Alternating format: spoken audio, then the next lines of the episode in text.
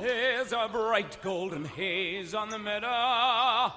There's a bright golden haze on the meadow.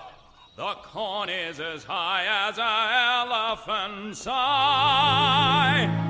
And it looks like it's climbing clear up to the sky.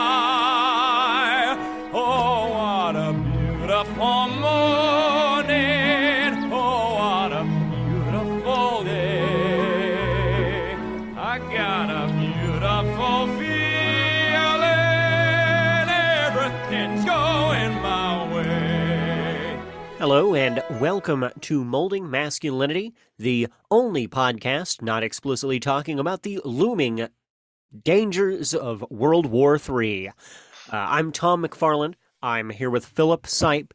Um, and we're talking about something explicitly not that because we want to talk about anything else to get that off of our mind.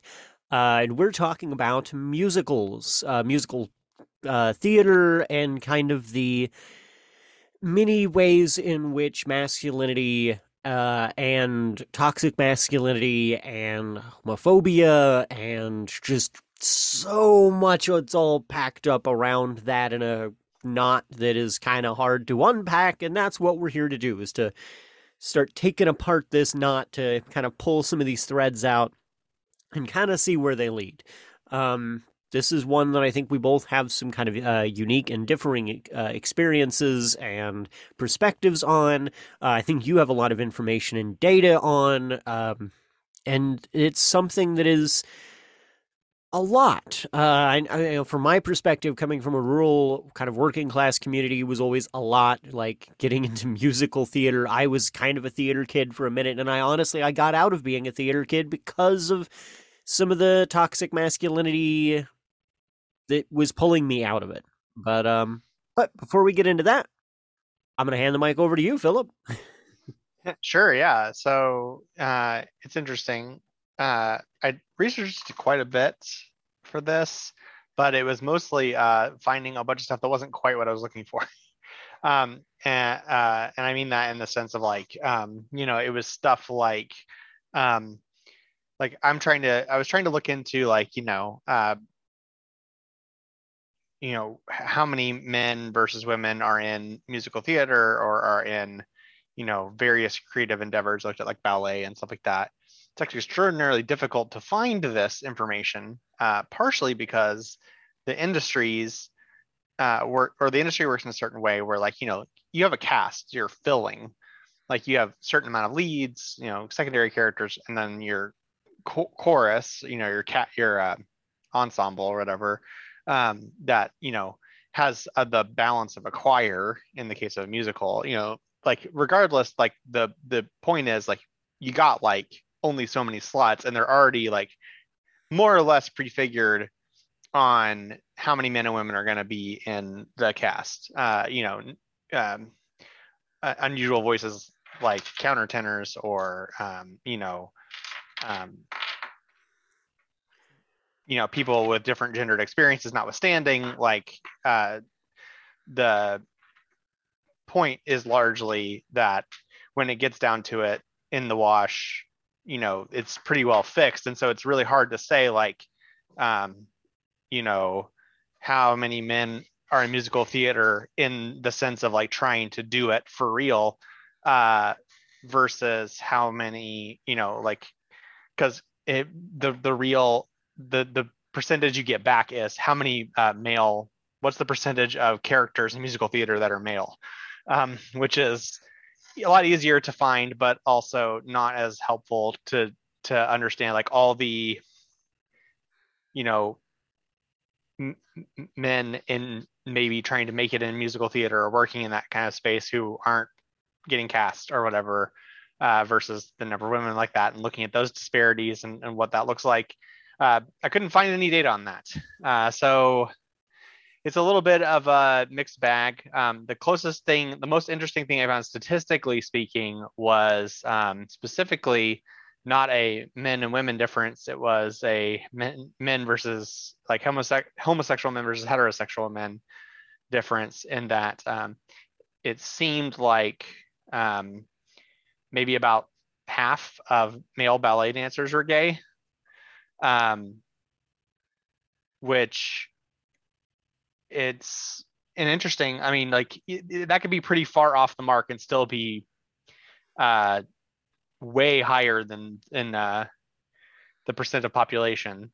So it's it certainly seem if if that's true, there does seem to be a sense in which like men are uh, discouraged from going into dancing uh, unless they're gay. And uh, anyway, there there's uh basically what the sum is is we're going to be talking a lot in sort of like a narrative and personal experience axis because fundamentally uh, I couldn't find a whole lot of data. Doesn't mean it doesn't exist, but uh, I I couldn't I couldn't find it. Yeah, and, and I think this is one of those kind of situations where we have to kind of be understanding of the limitations of of that type of empirical uh, analysis of something and understanding and, and this is something that is kind of a more broader broader spectrum thing in my opinion of understanding that the known statistics and data of something do not necessarily override somebody's personal experiences. And this is something that often kind of comes up in like left or leftist discussions where somebody will say, Well, I've experienced blank. And then somebody else will say, mm, The data shows, though, that that doesn't happen. And it's like, that's not really how data works. Uh, the data can support the prevalence of something happen, but it can't prove a negative. It, it and it doesn't like Yeah, override your experiences and say, uh uh no, I saw that only 20% of people experienced that, so therefore you most likely didn't experience that, so stop having that lived experience. It doesn't work yeah, like yeah. that. yeah. Some people do do that, and you know, you always have to remind people that like uh, even if the data showed that it happens zero percent of the time, uh, yeah, you, you you hit it on the head on saying like you can't prove a negative. Like that doesn't mean that it doesn't happen. It means that um, no instances of it were found to have happened in that particular study. Uh, and maybe all studies, and maybe with a sufficient number of those, you can you could reasonably jump to the conclusion of uh, it doesn't happen, uh, whatever you were talking about, you know. But um, yeah, certainly, like saying something's really unlikely, therefore uh, saying you experienced it means that you're it didn't happen because it's unlikely. That's just like not how statistics works. but people are bad at statistical thinking in general. I'm bad at it, and I know way more than most people. Yeah, I'm, yeah, yeah, and I I will also attest to being bad at it. Uh, and it's so from that uh, shifting over into some personal perspective stuff.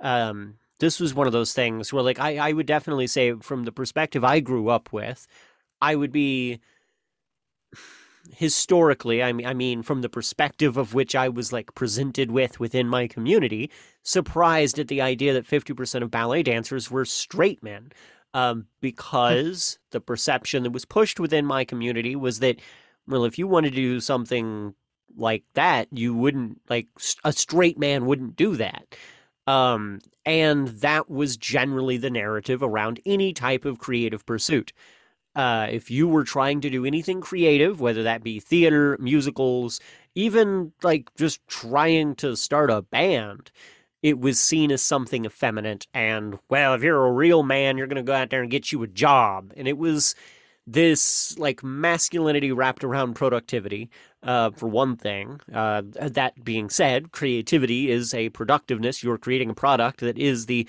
product of your creativity. Um, so it's just a whole jumble of th- that that is tumbled up into that.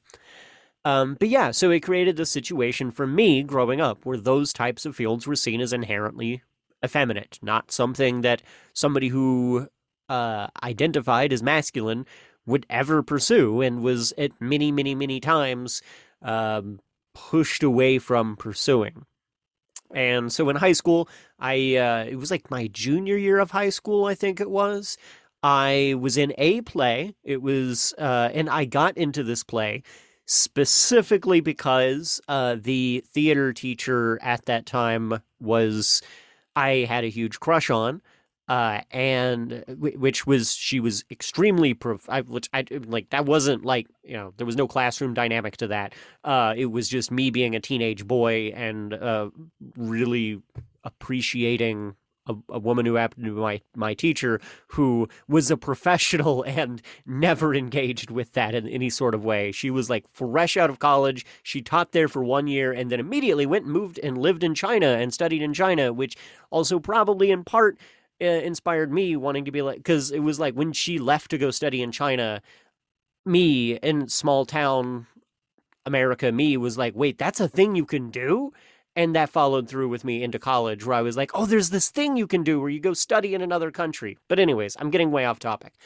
I started uh, I, I started that theater class purely because I wanted to be in the same classroom with that teacher, and that you know that was my masculine explanation for why I would bother taking a theater class, and I fucking loved it. I loved acting. We did imp- like we started every single class with an improv session, and it was the most exciting cool thing to me being able to just like fall into the positions of like different characters and do different things and i just loved every single part of it um, and then we did a play. Well, I have a hobby to introduce you to. Then I've uh, mentioned before my love of Dungeons and Dragons, but yeah. Um, but yeah, we did a play. I uh, followed through with it. I finished that play that school year. Fucking loved it. It was one easily my best memory of high school was doing that play. Um, then she left, went to China. We got a new um, theater instructor who was very dismissive of men being in theater and also a very uh, traditionalist. Like she made a big deal that we were only going to be doing Shakespeare and that any kind of contemporary or modern theater was not true theater. And um, hold on, I just want to be clear because I have to point this out as you're in the middle of telling it. Uh, you had a teacher who uh, I want to juxtapose these two things, who only wanted to do Shakespeare and like as a, like as a tradition thing, and thought it was ridiculous for men to be in theater. right. you mean Shakespeare famously the period where only men could be in theater and yes. boys played all the girl parts? Yes, this brings us directly into our ma- first massive contradiction of this narrative that exists so prevalently. But yes, yes, all of that. Um, like I don't um, know a whole lot about like that. Like I'm, I'm like that's not the period of history that I've ever like really dived deep into. Uh, but you know, like I I certainly had the impression that it was pretty well known. Like if if you ask people like what's a fact you know about like old Shakespearean theater productions, like I can almost guarantee you like a pretty significant portion of them are going to be like, oh yeah, only boys could do it, and the and the young boys played all the girl parts yes, uh, yes, all of that. So I'm I'm just like I don't understand how that person could not immediately just be like, "What? Hold on." And I mean, and there's layers to unpack about the eh, wildness of this. I mean, one being that Shakespeare was not considered high theater during his time, and so people oh, who yeah. only like high theater putting Shakespeare on a pedestal is kind of funny. But um, and and so the, and then so following through with that, she hated improv. We were no longer allowed to do improv in her class because improv wasn't real acting. Uh, you know, all of that. Wow. Um, I noped out of that class. Like I dropped out like two weeks in, or I don't. However, you know, I, I dropped out early into the semester, and uh, that was kind of the beginning of my uh, fucking off for the rest of high school and not doing high school. And, uh, yeah, that was my brief high school foray into theater and how it uh, shifted directions in a way that completely burnt me. And part of that was sh- shaped around this idea of like, you know, and I remember when I got out, like all of the other dudes I knew being like, yeah, why were you in fucking theater anyways? That was kind of uh, G word that we used a lot during the 1990s and uh, which that right there, I think actually is something I should importantly frame into this was that uh, uh, we were real heavy with the homophobic slurs in the 90s and 2000s. And oh boy, were there a lot targeted towards absolutely anybody in a creative arts program. Like whether you were in band, whether you were in theater, or whether you were in art, no matter what you were doing, you got the uh, the the slurs thrown at you, and yeah, all of that just kind of bricked together into this thing that was like, well, that's a thing that boys and men can't do, and uh, thankfully, college broke me of that. But yeah, yeah, it's interesting. My experience is is different in that like I was raised um, in an environment that was um, very heavily informed by a very different kind of uh, masculinity. One that was um, very much um, the play, like that lady who you're talking about, who had like such strong opinions about Shakespeare and the classics and what was technically real acting and what really counted, and this like gatekeepy sort of um, attitude um, was much more like the environment that I grew up in.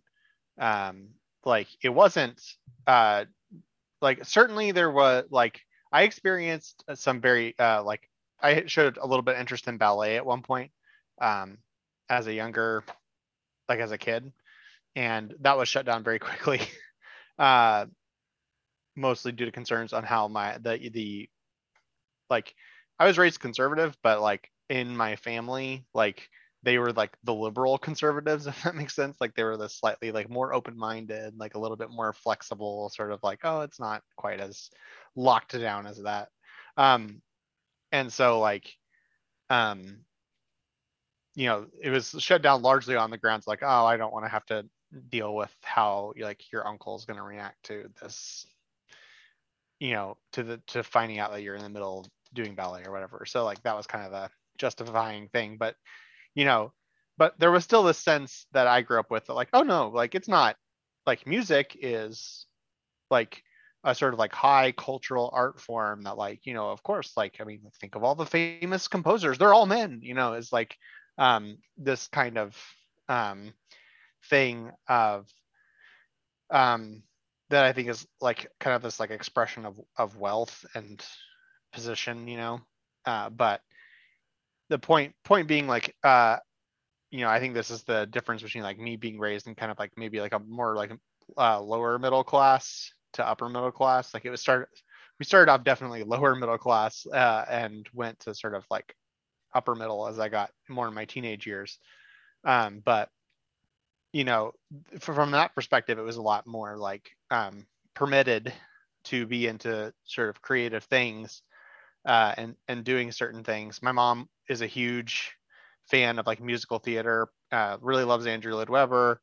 Um, you know, so like I grew up, you know, singing musicals, uh, and not just the Disney ones. You know, like uh, uh, my mom uh, worked for a long time uh, in uh, an opera company. She would like uh, do roles there. Uh, you know, a lot of like Gilbert and Sullivan type operettas, and uh, occasionally like the actual like uh, full on like multi act, you know, classical opera and stuff like that. So like I would get carted around with her to rehearsals, and like uh, eventually I myself participated in a few of those. Like uh, I even did the lead in in uh, one Gilbert and Sullivan opera. Anyway, point being like um, I kind of grew up in an environment where it's like not only accepted, but at some level encouraged.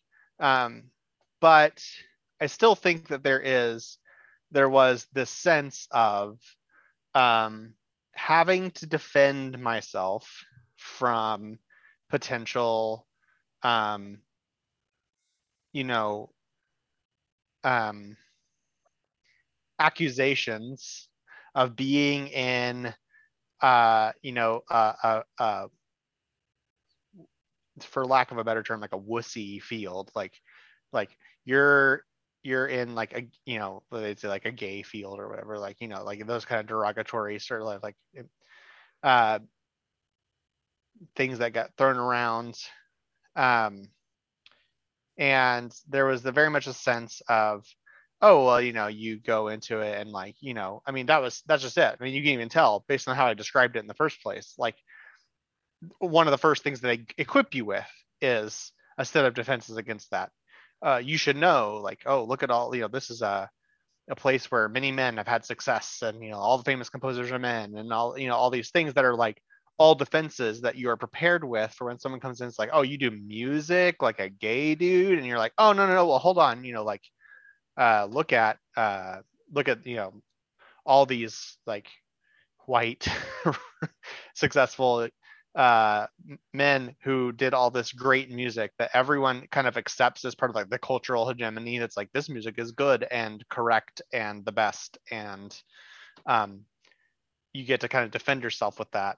Um, and so it, it, yeah so for me it was like accepted uh, but you had to be equipped with the appropriate defenses against the inevitable like cultural the inevitable cultural um, pushback of like this isn't really for men until you get good enough that you're exceptional and then once you're exceptional it's like oh well like men can do anything if they're exceptional at it uh, I mean, and, and, yeah, and I mean, and yeah. that falls through with other fields. Like, you know, men can't cook at home, but you're allowed to be a chef.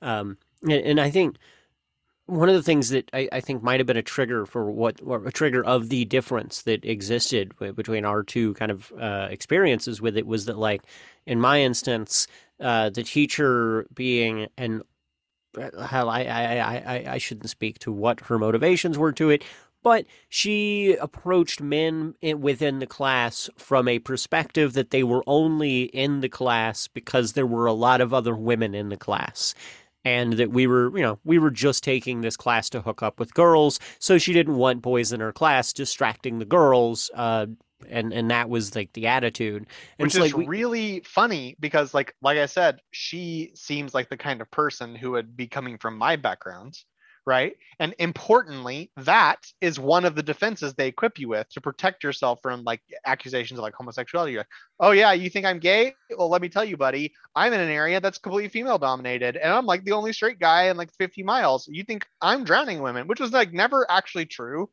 like, um, but they didn't know. and it was the thing that you could say, like, and there I will say at at times there was an element of truth to that. There you there there were a lot of time a, a lot. There were occasional times where like the male to female ratio is like very lopsided and there were a lot of girls, but like you're also all there to like do a thing, like do a dance, do a performance, do a thing. Like people aren't and, and the age age disparities can be like all over the place. Like I was in like theater performances as a teenager acting alongside like 38 year old girls like th- these are not like environments for romance and hookups and stuff like that. And if they are they're like exploitative and like you know wrong. Um so like the it's interesting hearing you say that as she's now taking a defense that is a made up defense for men to protect themselves from unfair accusations from other men, and then using that as a justification for pushing men out of the space, which is really interesting. How, like, this is like very much like a snake eating its own tail sort of thing going on here.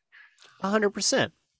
And then taking a little bit of a step back and, and, and combining something with something else I said, the, you know, the, talking about how men aren't allowed to do the thing until they're exceptional um, I think is an element of what I was talking about earlier about the need for something for everything you do to be productive, productive for capitalism.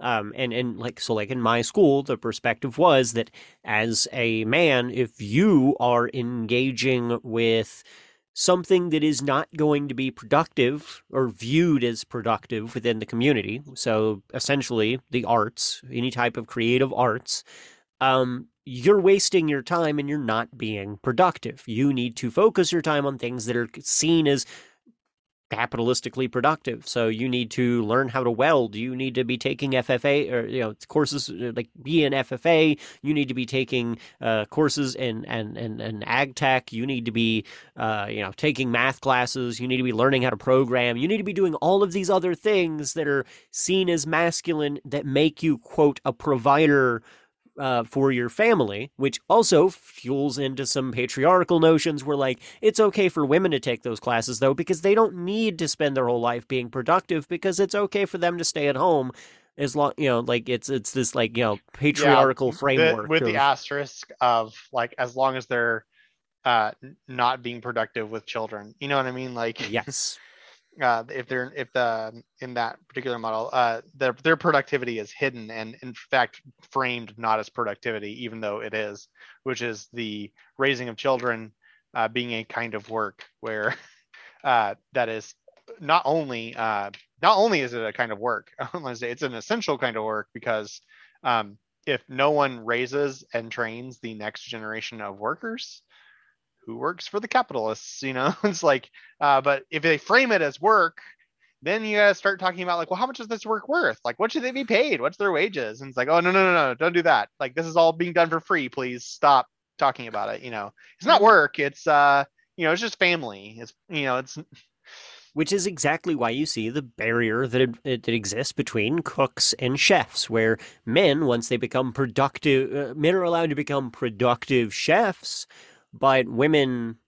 do learning and practicing and doing the exact same shit as home cooks is seen as like you know like in the same way uh, so like my dad was uh, a cook and a chef when i was a kid and uh, I wanted to be kind of like that. And so in high school, I also took a home. T- uh, it was home ec because home ec was the only class we had that involved cooking, and I took that, and then was immediately kind of pushed, well, actively pushed out by my teacher there because of the same reason of like, well, you're just here to pick up women. Men don't cook. That's what your wife should do. Uh, we don't need to teach you that. And it's like, what? But my dad's a cook. It's like, well, that's different. And like it, it literally isn't. I'll say that now as a trained professional in the kitchen. The cooking you do at home and the cooking you do in a restaurant, aside from there being some different maths and some different things involving the the scale, is the same shit, and it is just as worthy of labor at home as it is in the workforce. yeah. Well, and that's that's sort of the the the interesting thing is like when you look at these kind of like gendered expectations of certain fields and certain types of activities you get into like if you start really looking at it you get into some like very strange arrangements. Like cooking is actually a really good example because like um men can't aren't supposed to be like aren't supposed to be cooks until they're chefs. But how did you get to be a chef? Like you had to you didn't go from not cooking at all to be like a cooking genius. You learned how to do it and you practiced I but mean, we don't che- talk about that. some chefs like- kind of do, and that's why we have a lot of bad chefs. But well sure. But like the so the interesting thing is like men have to be in this space where we if we're interested in something that's got this stigma attached to it it's like okay now you got to hide it until you're so good that everyone's gonna be like oh you're like a chef. You're like good. You're good at cooking. Like really good. Oh yeah yeah. Okay well that's acceptable. Like and interestingly on the flip side of this women have the opposite version of the problem which is that they're allowed to be cooks.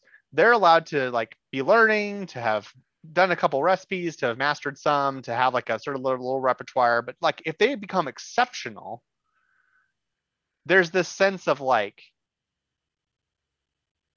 you're not supposed to be that good yeah, you're not allowed Uh, to make money doing this. You're not allowed yeah, to get respect from this. and You're not allowed to have a leadership role from this. and you can even see it if you like pay attention like i mean like i know like food network is probably still on right like i don't have a cable subscription anymore but Let's like assume for the sake of the podcast. yeah yeah like if you look still at a bunch of cooking shows like look at like celebrity cooking right and you can see it right there you've got the celebrity chefs of like um gordon ramsay and um what's that one guy? He's like the iron chef guy the bobby flay right? And like uh a bunch of these guys who are like what is their thing? They're except they're chefs. They're exceptionally good and they have like five star restaurants and like so productive so amazing. And like the women are what? Here's here's three easy meals you can cook at home here's like a way to whip up a family sized great breakfast in five minutes. It's like there like you can see it right there. The women who are these are like chefs that are just as good as any of the male chefs, but they're like pigeonholed into this like, oh, you have to be like your your content has to be about like, you know, homemaking and cooking in a like home kitchen sort of way. But like if a like woman starts being like, here's my five star Michelin, like how like you just don't see it. You know what I mean? Like I'm not saying they don't exist. I don't know the numbers on that but like certainly like there's this sense in which like I can as just like a random dude name several famous male celebrity chefs. I can name zero famous female celebrity chefs, but I can name you off the top of my head at least two or three celebrity cooks that like do this kind of uh, like female celebrity cooks that do this kind of thing like Rachael Ray or uh, um, ah, and her name just slipped my mind, but she was like she did a bunch of like Italian stuff. I, I think Julia Childs was huge, and Julia, Julia Child, Childs, yeah, is a great Julia example. Childs went through a huge struggle with this. Just, just try, she, you know, because she is a um a, a a trained chef, um, and became one at a time where women were not allowed to like do that, and it was a huge struggle that she went through. And and so according to the what I find hilariously named National Restaurant Association, the NRA. Uh, eighty percent of uh, of professional chefs are men.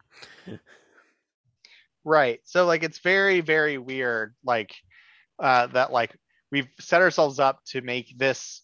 We have somehow set ourselves up for in one of the most fundamentally human things, the making of food to eat. Something that humans have definitely been one one thing that you can absolutely say humans have definitely been doing for thousands and thousands of years is cooking and making and preparing food.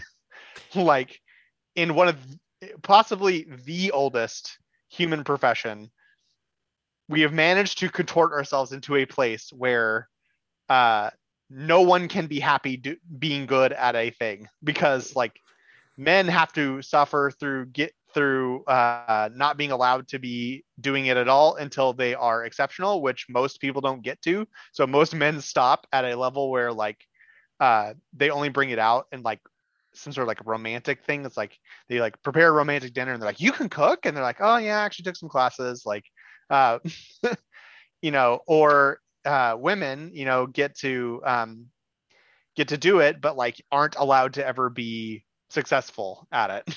so it's like somehow like we've put ourselves into this position where everyone's unhappy with the result, which is just ridiculous. It really is. It really is, and I and I think that's it, it's an excellent analog for exactly what happens in uh, creative arts and in all creative arts. Um, I you know so uh, my initial degree was in media production, which is also how I got into doing this.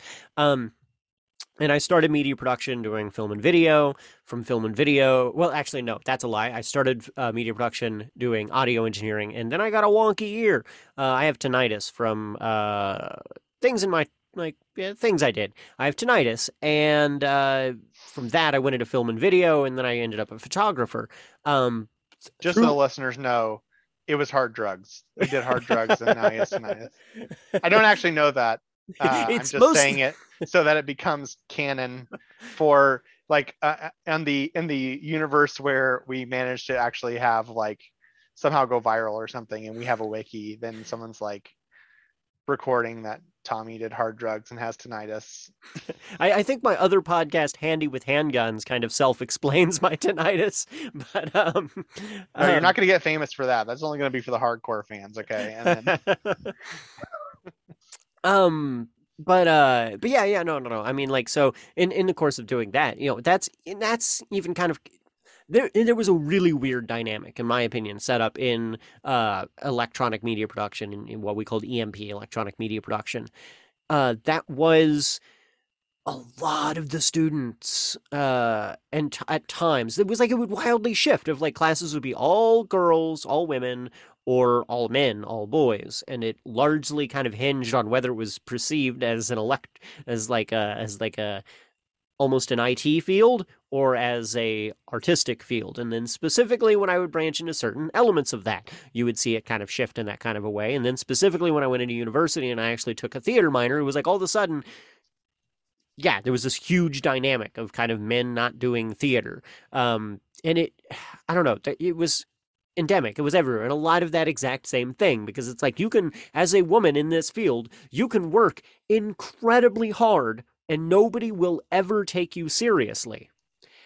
But as a man, you only get taken seriously if you immediately present yourself as the highest level of professional. And so, and, and I think, you know, like in acting, this is extremely uh, evident and kind of obvious. Um, we in looking at like master classes that are provided by famous act uh, well famous actors specifically almost every kind of master class i've ever encountered or looked at was taught by an actor a, a man a dude um, because we don't look at at women at actresses as the same level of professionalism as we do as actors. Uh, and there's a, just a bunch of layers to that. And then of course our whole real core of this episode being musical theater is just a whole other can of bolts. Um, I so I was uh, what kind of brought this whole thing to my mind was a couple of weeks ago. I was at Hamilton actually in New York. I was on Broadway. I was watching Hamilton, uh, which was the most amazing like ah fucking bonkers. It's not important. It's a humble brag. It's what it's just good. Like I happen to be in New York. I happen to be watching Hamilton. I happen to be on Broadway. Okay, it was it's amazing. Not, I'm not bragging. I'm not trying to stand for Hamilton, but it was fucking amazing. Um, but there was a dude sitting, and I mean, like, all right, this was amazing to me. This is like a thing I never expected to be able to do in my life. Um, it was thanks to a gift from my wife. It was incredible, and uh, like I'm on the brink of like a life moment here. And the dude behind me, uh, who brought his daughters, um, and it was he you know, he came for his daughters, and I respect this. He came to the show for his daughters, and uh, he tried. He was like going in like, I'm going to try to have a good time, but you know, I don't really like them. Oh God, why am I giving this guy's a hit, uh, like a redneck accent? He's in New York, uh, but he's like, I don't really like musicals. You know, they're these aren't really for men, so uh, you know, I'm just here to watch it. And um, I was very vindicated by the fact that at the end he ended up saying the very uh, telling, "Oh, I liked that more than I thought I would," which is a phrase I've heard so many times from my dad as I've like, you know, exposed him to something that was outside of his uh, frame, his comfort zone of masculinity, of like, you know, watching something like a musical and being like, "Oh wow, I liked that more than I thought I would." I didn't realize that as a masculine presenting person, I can enjoy such things and um, it just it, i don't know it, it was it impacted me then to thinking about like how much we shut our uh, like how much as men acting within the framework of what society lets us do we shut ourselves off to so many experiences just because they we don't want to think that they fit within our framework. Yeah for sure. And like i'll say like you know i um, have found this to be true of um, a lot of things where you know i have missed out on some experiences that like um you know once i finally sort of like overcame that hurdle and went into it went oh yeah like this is awesome. I why didn't i do this sooner? Like um actually like d&d is a little bit of a thing for me which is a weird thing to say because i've been doing it since i was like 12 but i changed the way i was doing it after over a decade of experience um, to be focused in a very different way. Like for me for a long time it was very much about like the board game role playing game character building like fight the monsters like type of thing. And i think that's still an important part of the game but there was an aspect of it of like um, the improv, the acting, the characters, the emotional stakes of the story um, that I had been shut off to because like there's this thing of like, well, you know, you know, I mean, you know from from doing a little bit of improv and your acting thing, I'm sure, like depending on like like a lot of improv is comedy and um, not that I think that comedy is like less, you know, than drama or whatever. Um, so like I, I want to carefully delineate that because what I'm going to say has the risk of implying that. Uh, there is an immense amount of emotional vulnerability that has to go into doing improv drama. Um, and uh, D&D as a as an activity is filled with like tons of like like really fucked up shit. um like if you read like half the monsters in the in the you know monster manual the book that has the monsters in it and their stats and whatnot like if you read what they do it's like really really fucked up like horror horror shit and it's like you don't go into a universe with this kind of thing with emotional vulnerability and not go oh shit like this is heavy heavy stuff like people died suddenly in a brutal way and you got to process that. Like uh, in the game I just played uh, yesterday, uh, they had a funeral, a funeral for a character that, like, I mean, the guy who plays it is still there. He's playing a different character, you know, like, but like everyone, like, there was a real feeling of like mourning and sadness, and like, it was, it's been great. I've really loved it. It's, it's given me the opportunity to experience a whole range of emotional experiences and stuff, and and things that, um, have even like altered the way I look at certain things.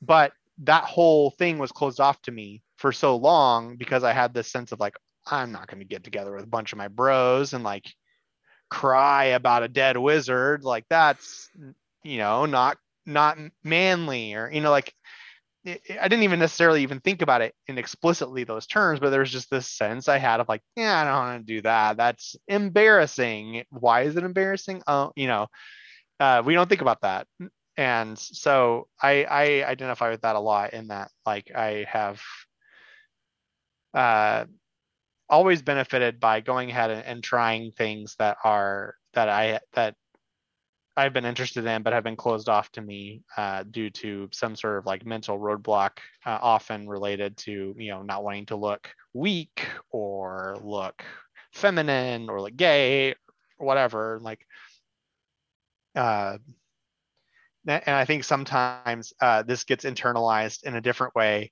for me as someone who exists a lot on like the left space where uh, you end up in the same conclusion, but like the justification justifications are like twisted around. It's like, oh, that's not for me. Like that's a gay space. I don't want to like, you know, I don't want to like insert myself into like, you know, like to gay stuff you know like gays need their own thing and it's like mm, are you really doing it because you don't want to insert yourself into a gay space like there's one thing to like go into like an uh like a you know a very explicitly a, a, a space very explicitly carved for minority a minority of some kind and like go into it and be like i'm here. Everyone pay attention to me. Like but it's a different thing to like use that as an excuse for what is, amounts to internalized misinjury or whatever. Um, uh anyway. Yeah no i think like a current analog for me with that which isn't of course framed around this it's framed around race but like i uh I, I actually I have a friend who has kind of tried to convince me on multiple times to uh, go to a black barber shop. Um, and I'm like, you know, I appreciate what he, where he's coming from. That you know, he kind of wants me to experience this element of black culture, and like, I, I appreciate that. I'm not comfortable doing that because I feel like that is a space intended for uh, black people, not me. I, as a white dude, don't need to be walking into a space that is a like their comfort, like a, a very cultural, like a. I mean, is he black? Yes, yes. Sorry, I should have. I, okay. I suppose I should have specified that. Yes, yeah, yeah. Uh, my friend is black and is inviting I mean, me to come to black barbershops. Uh, yeah, yeah, like, yeah. I mean, if you're not comfortable with it, obviously, but like, I mean, if he came with you, like, surely that gives yeah, you no. some sort of like I don't know. Yeah, certainly. And this has been more in the framework of like every time I go to like a white barber, he's like, dude, you need to go to a black barber. And I'm like, no, I, I get that. That's cool. But like, I'm not trying to intrude on somebody else's space. However, uh, I do go try to go out of my way to like go to like uh like last Juneteenth. I went to a Juneteenth celebration. It was like a public celebration. It was like you know a whole uh it was like a whole block on the east side that was like you know just a big giant celebration thing. Like I'm not intruding in a space like in, like I'm not intruding in a um what's the word I'm looking for here a um when you're having intimate a, intimate yes um yeah. it's not like you know it's not an intimate kind of space like a cultural space so I'm able to learn and you know observe and experience uh, uh, a, a, cultural experience outside of my own. I think that's super valuable and good and great. Um, but yeah, like I well, in experiencing something that, and within my own framework, I never would have because of just coming from a rural white community. Um, I think that's super valuable. But it's like doing that in a way that isn't intruding on the intimacy of a space that kind of is needs to not be intruded upon. But sorry, I was just yeah. I think it'd be very different analog. if he was like, "I'll come with you." Yeah, you know what I mean. Like, I, I I would certainly feel uncomfortable just going to one. Like, if I, you know, if I had a black friend who was like, no, come on, like, come with me, we'll go get our haircut or whatever. I'd be like, all right, if you're coming with me, that's fine. Yeah. Uh, yeah, no, I think that's valid. Um, yeah, no, no, no. I mean, yeah, that's uh with a lot of this is like I and then so stepping back, like you know, like trying to experience too new things. Like I've recently learned um that I really fucking love ice skating. I've done it twice now, only twice in my life.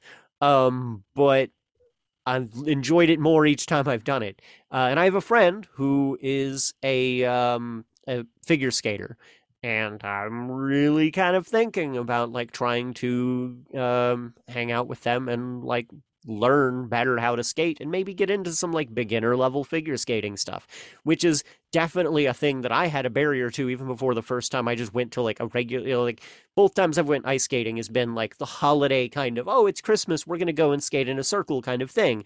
I was super hesitant to do that.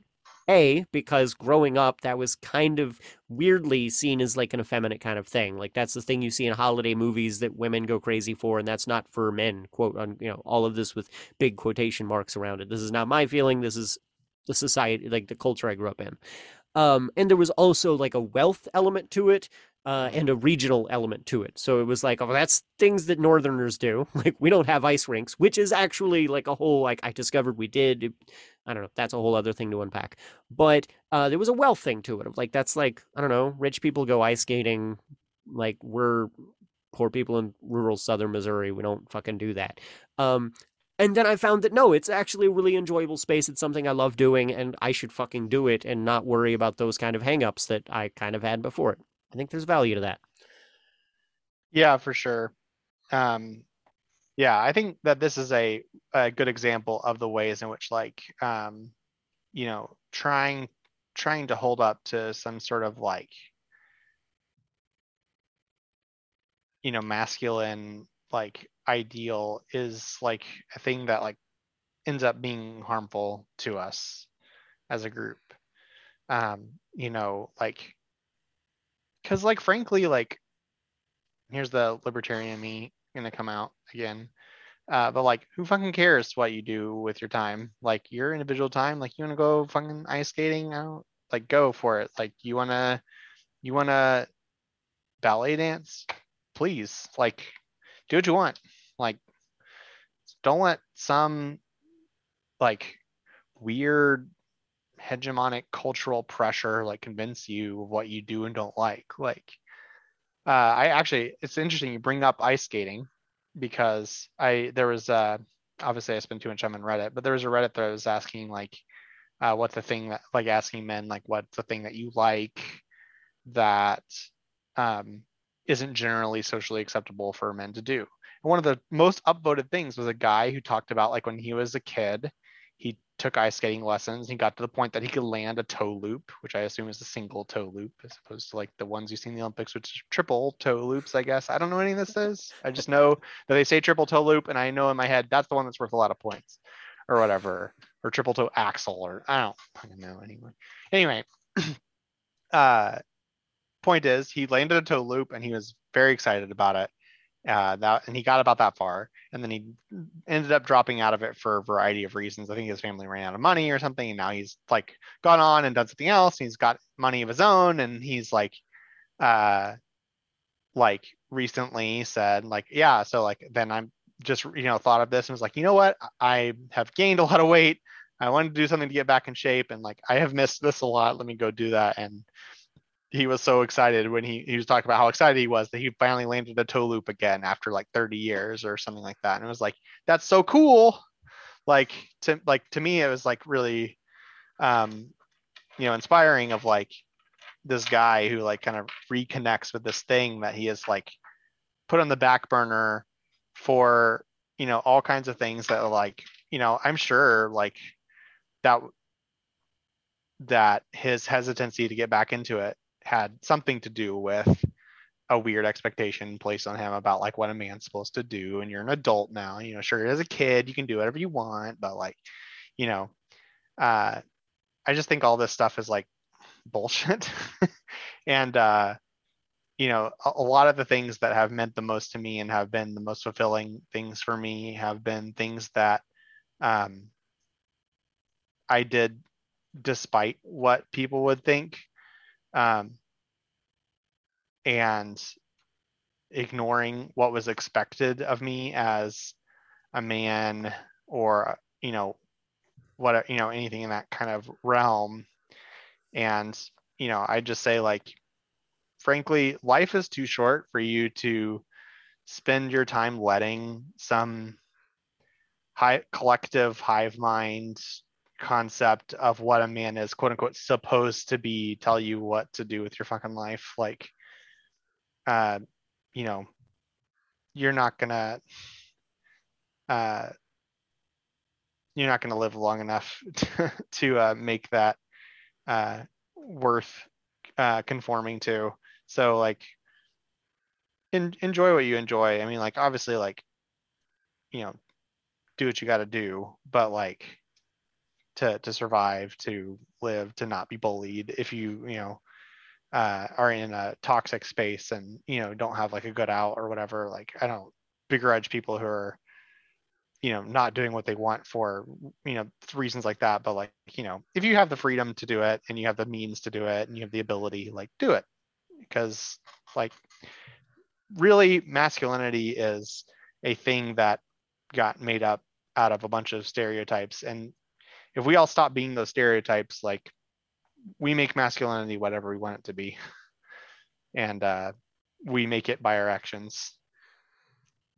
Agreed. And it hopefully if we do it right benefits everybody and helps everybody enjoy things fully and also be accepted as professionals in the things that they uh, are exceptional at um, I think that kind of wraps up everything I have to talk this week on this subject. Uh, anything else you want to add before we uh, leave it be? Nope, I think that's pretty much it for me. Um, it's been interesting. I had a, I had a little personal revelation in the middle of this conversation, so it's been really um, good um, having this talk, and I hope that other people find value in it. I agree 100%. Yeah, no, definitely. And uh, I'm excited. That's what this podcast is about those personal revelations. Um, so we still don't have a Patreon, and we I don't I don't want to promise things, but I don't think we ever will have a Patreon. But Red Dirt Collective has a Patreon, and if you're thinking, wow, I'd really like to support that Molding Masculinity podcast, I listen to it all the time, I'd say shelf that. Instead, support Red Dirt Collective on Patreon. Um, I'll be posting the link on uh, Facebook, Twitter, and uh, well, those are the two places we're at. Um, so yeah, it, uh, and for those who don't have time or access to that link, it's patreon.com/slash Red Dirt Collective. Um, very easy to remember. I'm very easy to forget things. Uh, but oh, it's fine. uh, yeah, yeah. So yeah, support Red Dirt Collective. Uh, we do mutual aid uh, efforts. Uh, cooking for a crowd is a thing that I lead with, like teaching uh, folks how to cook for a large number of people, and then also like kind of providing some of the kind of infrastructure and things that you need in order to do that. And the like, um, we we we do in our mutual aid events. We give away groceries. we provide uh, a lot of uh, skill, uh, like you know, skill set things like bicycle repair, uh, brake repair, um, uh, hair cutting, uh, all kinds of things like that to folks who are in need of things. we do. giveaways of school supplies when the school year begins. Um, we do tenant organizing. I don't know how much of the Patreon funds and like how I don't I don't know how all of that works. All I know how things work is the food angle I do. But my point is, it's good organization doing good stuff, and we are a part of it and we support it. So if you want to support us, support that. So yeah, yeah, for sure. I uh, I uh, you know, uh, I always feel a little bit weird. Like it's, uh, of course, I I I support it. I help start it, but um, you know, uh, I do. Uh, we recently got done with one of our mutual aid fairs, and just seeing you know several hundred people come by and get, um, you know, not everything that they need, uh, because we can't possibly fulfill the needs that are created from the way that we arrange our societies um, in uh, less than optimal ways. But um, certainly, we do what we can to help and to get people engaged with the community so that they can start advocating for their own interest and get those solutions that will will actually solve their problems. So, you know, if you're a fan of organizing um, people in local communities, we're a small group focused on our local community that's trying to do what we can. And if that's the kind of thing you want to support, um, we could use it. You know, the, it'll go to things like mutual aid fairs and helping people to organize and advocate for themselves uh, in the places where we can. Uh, and the more we have, the more of that we can do. Yep. So, thank you all for your support. Thank you all for joining us. Have a wonderful afternoon, morning, evening, or whatever other time of day it is. Thank you.